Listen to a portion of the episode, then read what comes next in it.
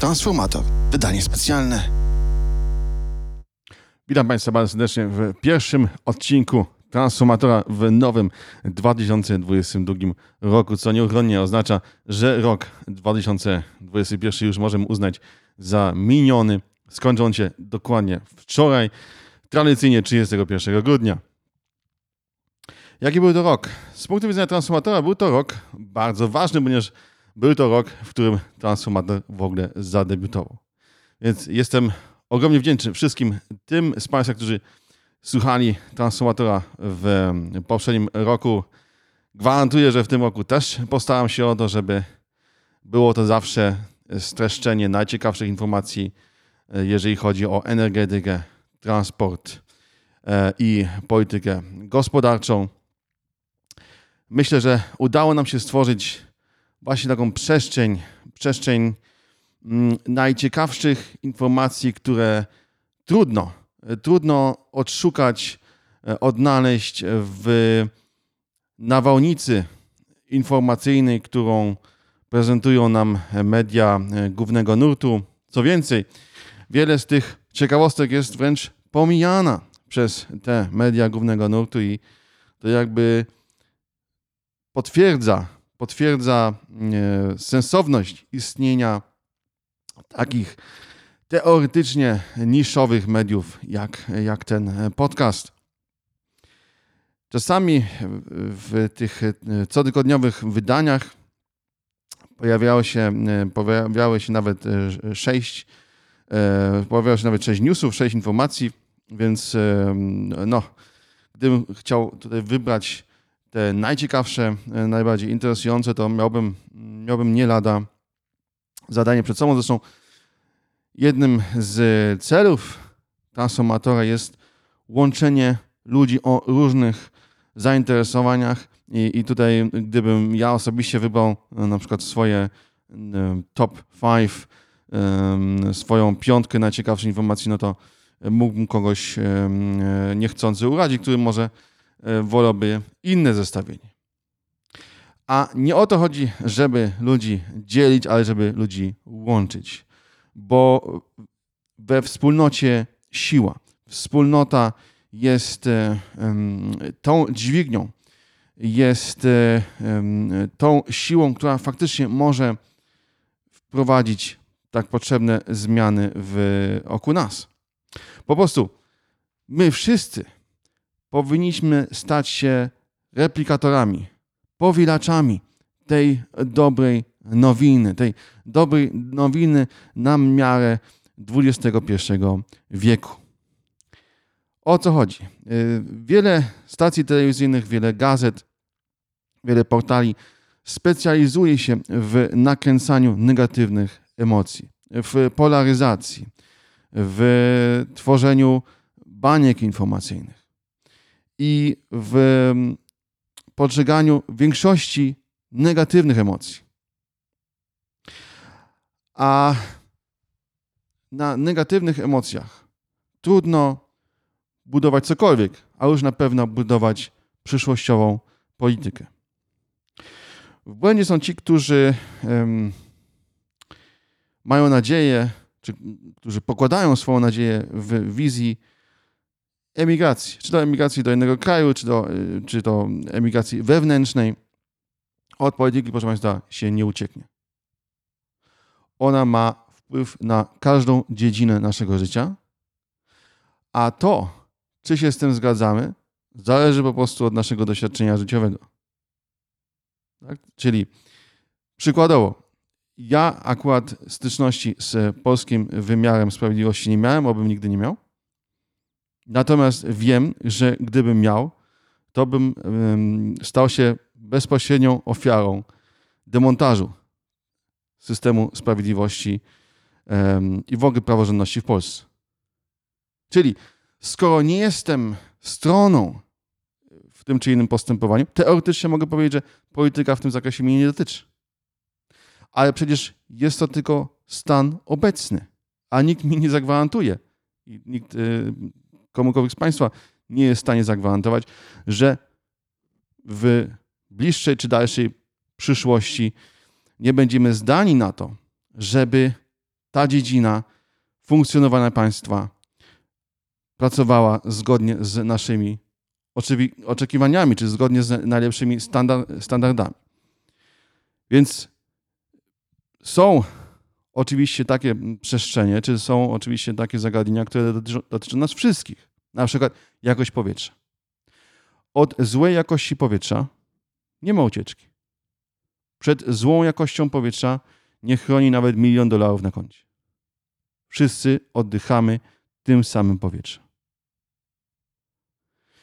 Więc są takie obszary, w których nieudolność państwa jest ewidentna, w których ta nieudolność jest odczuwalna codziennie, bo przecież my mamy w naszym kraju praktycznie godzinę policyjną. Obowiązuje ona niemal codziennie w godzinach wieczornych i nocnych od powiedzmy końca października do końca marca, czyli podczas okresu grzewczego. I tą godzinę policyjną nikt nie przegłosował. Nikt jej nie ogłosił. Po prostu zgotowaliśmy ją sobie sami wspólnym brakiem działań na rzecz na przykład szybkiego odejścia od paliw stałych. Zarówno miliony Polek i Polaków indywidualnie, wspólnie przy okazji wyborów, po prostu nie głosowaliśmy na tych, co trzeba było, ale przede wszystkim nasze rządy ostatnich kilkudziesięciu lat. I jest wiele takich przykładów, w których te niedociągnięcia, te zapóźnienia, te zaniechania są ewidentne. A są inne, w których są one znane tylko nielicznym ekspertom albo osobom, które po prostu miały styczność z danym wycinkiem rzeczywistości, jak na przykład z wymiarem sprawiedliwości, wspomnianym kilka minut temu.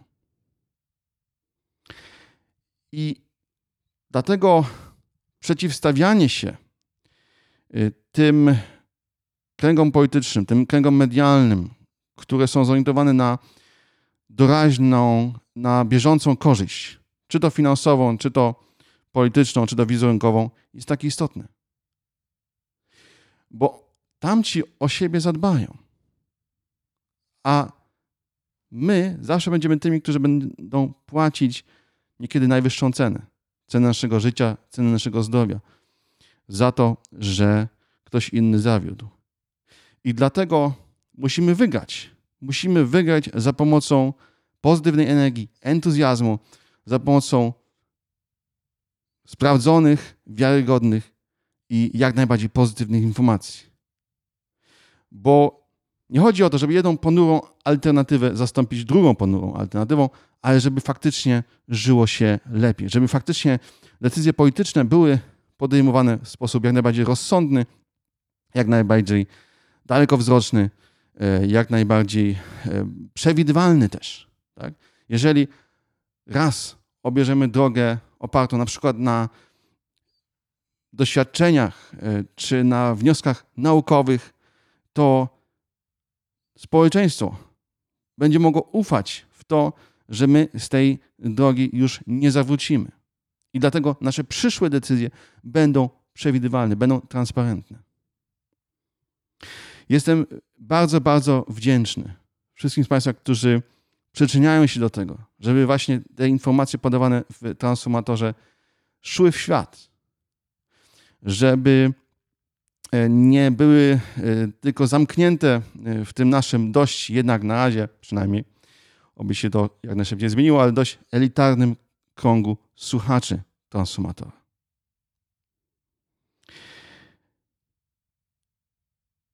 To, co dla mnie jest bardzo ważnym przesłaniem, jest przekonanie, jest e, wniosek, że zielona transformacja, która musi się odbyć praktycznie w każdej dziedzinie, a przede wszystkim w energetyce, w ciepłownictwie, w transporcie, w przemyśle i w rolnictwie,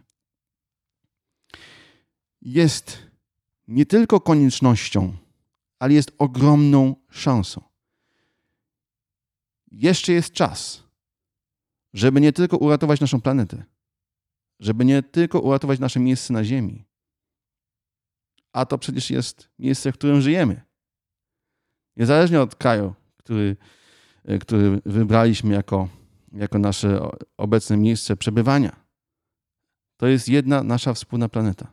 Więc jeszcze jest czas, żeby tą planetę uratować. A w kontekście Polski jeszcze jest odpowiedni moment, żeby wykorzystać nadarzającą się pierwszy raz od kilkuset lat ogromną szansę na skok cywilizacyjny i na wygranie dużo większego kawałka tortu w światowym podziale pracy. Bo tutaj karty są rozdawane od nowa.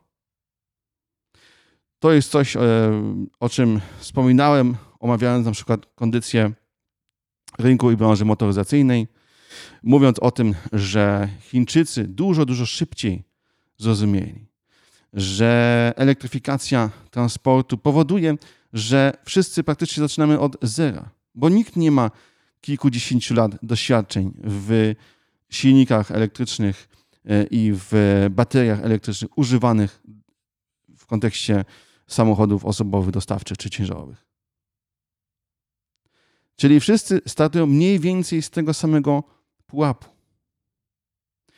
I niewybaczalnym błędem byłoby nie skorzystać z tej być może niepowtarzalnej okazji i szansy, która stoi przed naszymi naukowcami, przed naszymi ośrodkami badawczymi, przed naszym przemysłem.